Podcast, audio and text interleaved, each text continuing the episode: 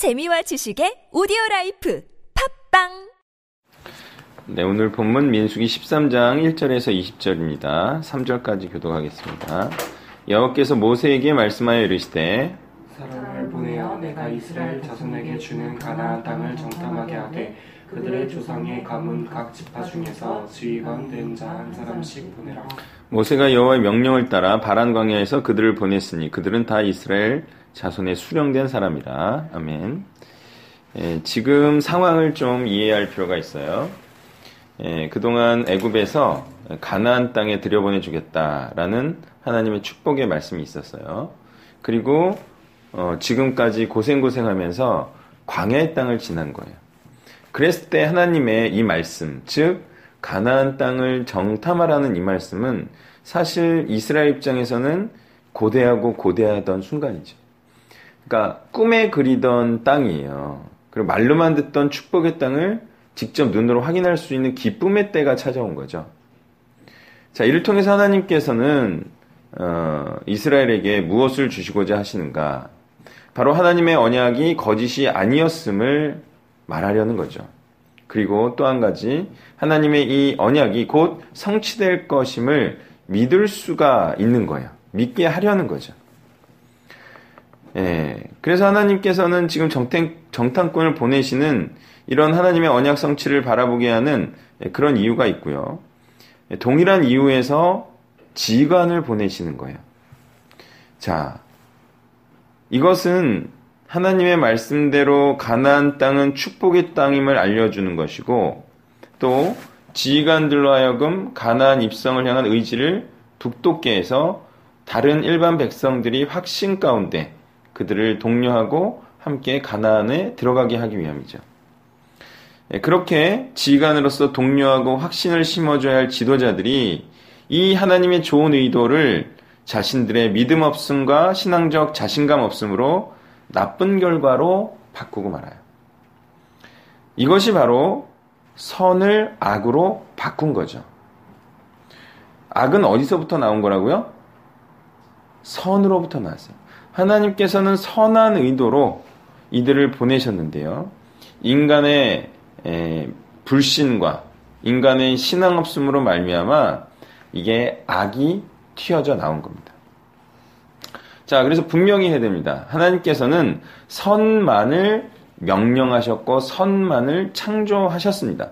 그런데요, 이 세상에 악이 들어온 겁니다. 이것은 인간이 불순종함으로 만들어낸 인간의 창조물입니다.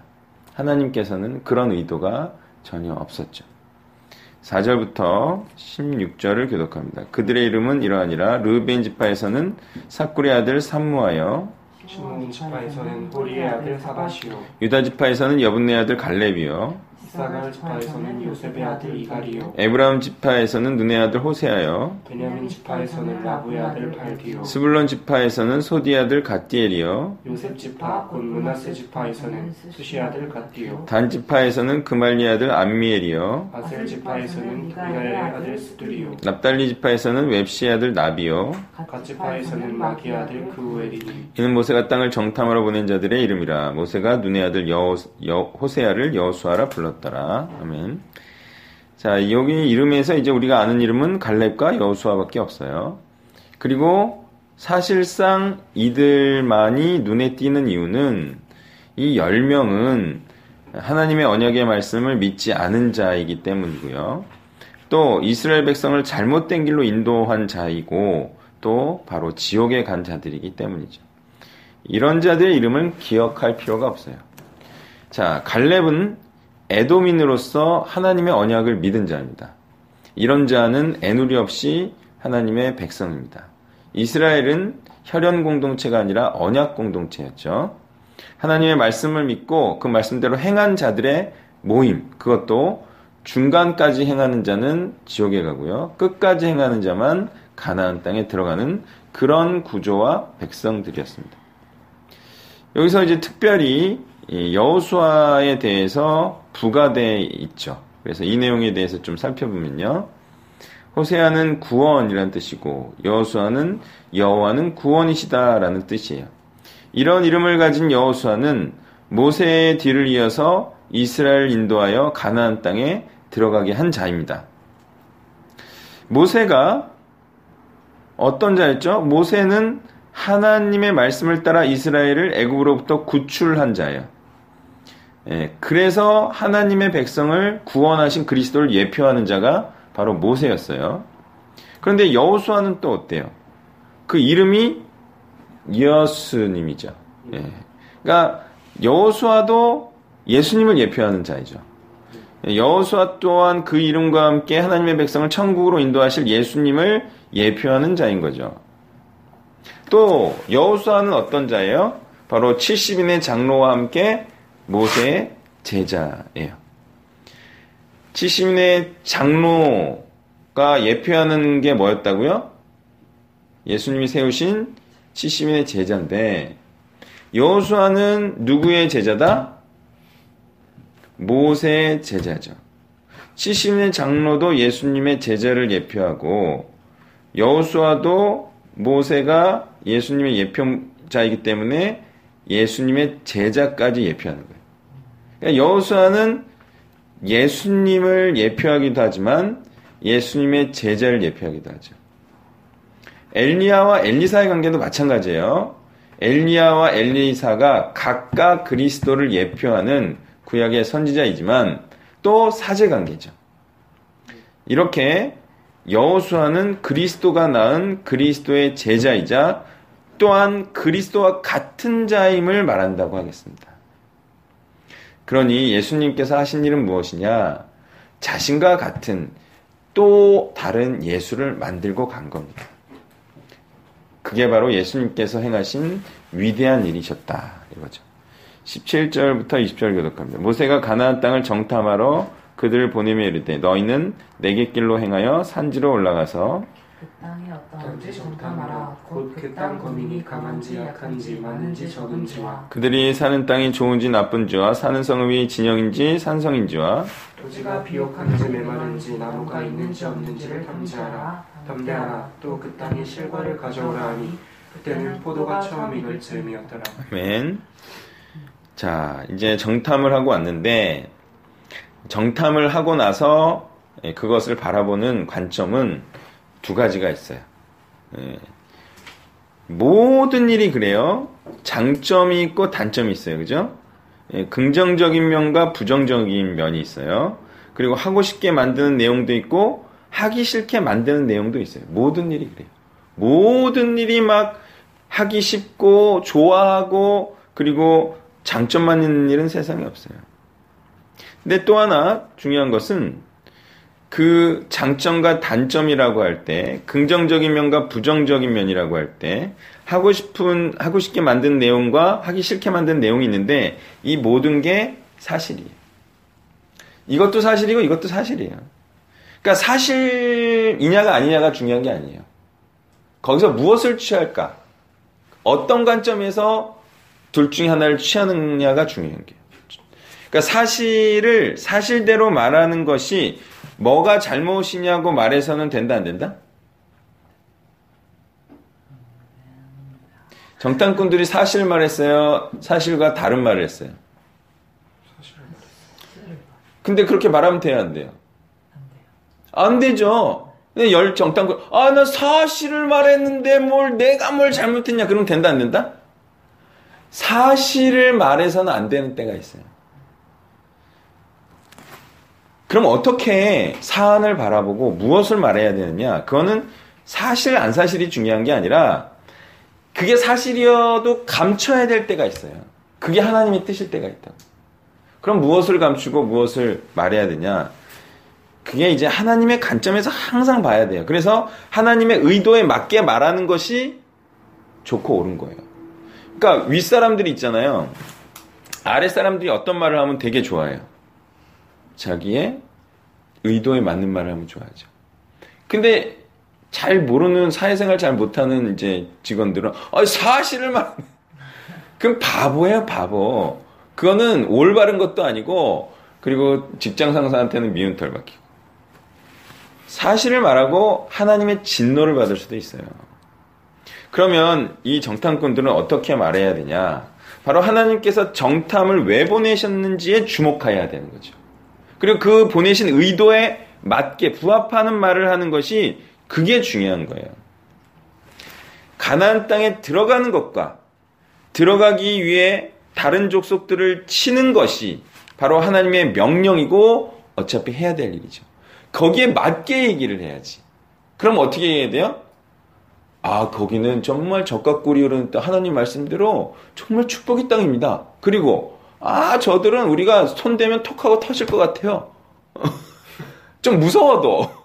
그렇게 말하는 게 하나님의 뜻에 부합하는 거예요. 또, 어차피 해야 할 것이라면, 어떻게 말해야 되냐? 할 수 있다. 이렇게 말하는 거죠. 어차피 해야 되는데 뭐. 어차피 해야 되는데 할 수 없다. 이러면 된다, 안 된다?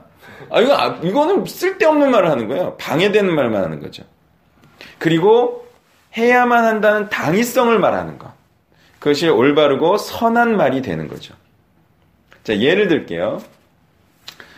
저는 지금 복음을 위해 예, 기업보험을 법인 컨설팅으로 하고 있어요.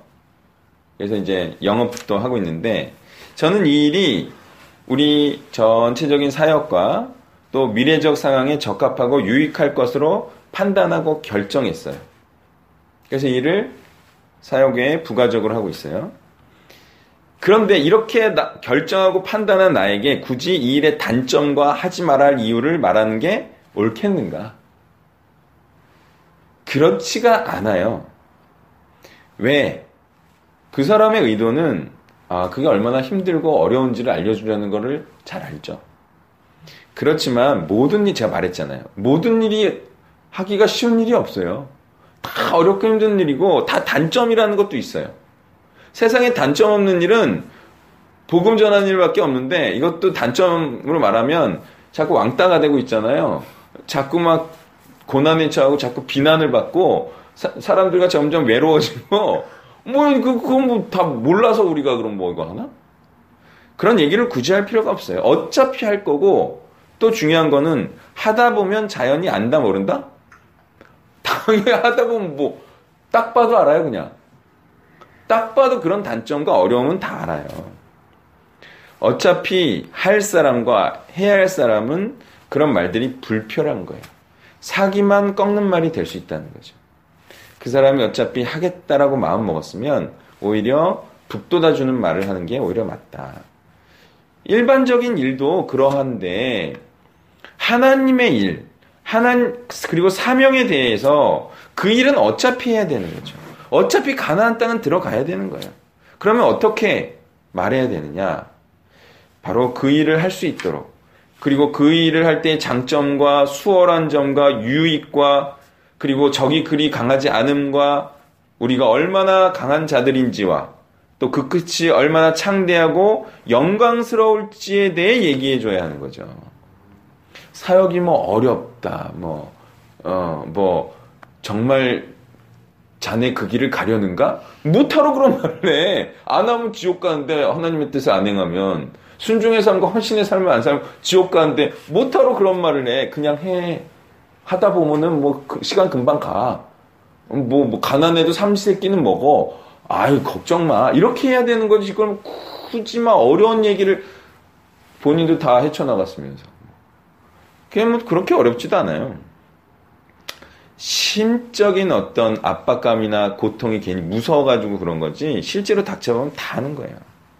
특히나 그런 말을 하는 사람이 도와주지도 않을 거면서 마치 하지 말라는 것과 별 차이 없는 말로 하나님의 일을 할때 어려움과 단점에 대해 얘기하는 자는 하나님의 뜻과 다른 말을 하는 자예요. 또 중요한 것은 형제를 실족해 하는 자가 될 수가 있어요. 이 사람은 하나님의 뜻을 하려고 하는데 괜히 어려운 말 힘든 거 뭐 이렇게 해가지고 어, 막 겁먹어서 안 한다. 이건 형제를 실족해 하는 거. 어마어마한 죄죠. 일단 자기가 무엇을 하려고 하는지부터 명확히 하고 입을 열어야 됩니다.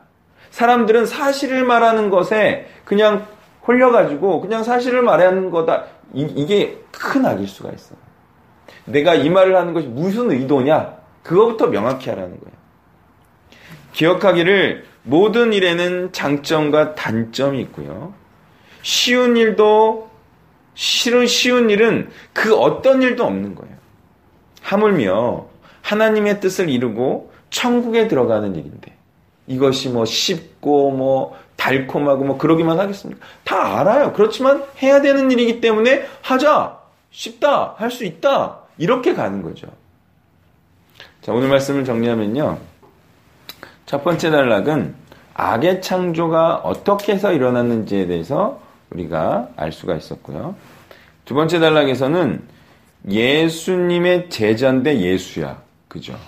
이제 예수님과 같은 사람을 만들어가는 운동임을 또 알 수가 있고요. 그리고 하나님의 일에 대해서는 적어도 그 장점과 유익을 말해야 돼요. 뭐 단점과 어려움과 폐 그런 거 말할 필요가 없어요. 어차피 뭐 할 건데 뭐.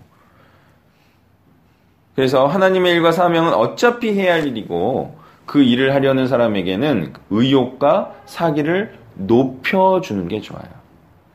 한 가지 더 말한다면요. 과장법을 사용해야 됩니다. 뭐라고요?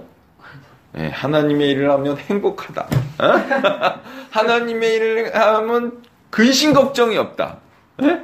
하나님의 일을 하면은 마음에 화평이 임한다. 이건 뭐 예수님이 하는 과장법이에요. 그렇게 해서 또 하다 보면 진짜 그런 일이 가끔 일어나요. 예, 그러면 또 아, 말씀대로 그렇구나 이렇게 하고 또 몇 년 버티고 또 그러다가 또 뭐 회식하고 뭐 그렇게 또 예, 풍성히 예, 하나님의 일을 하는 겁니다.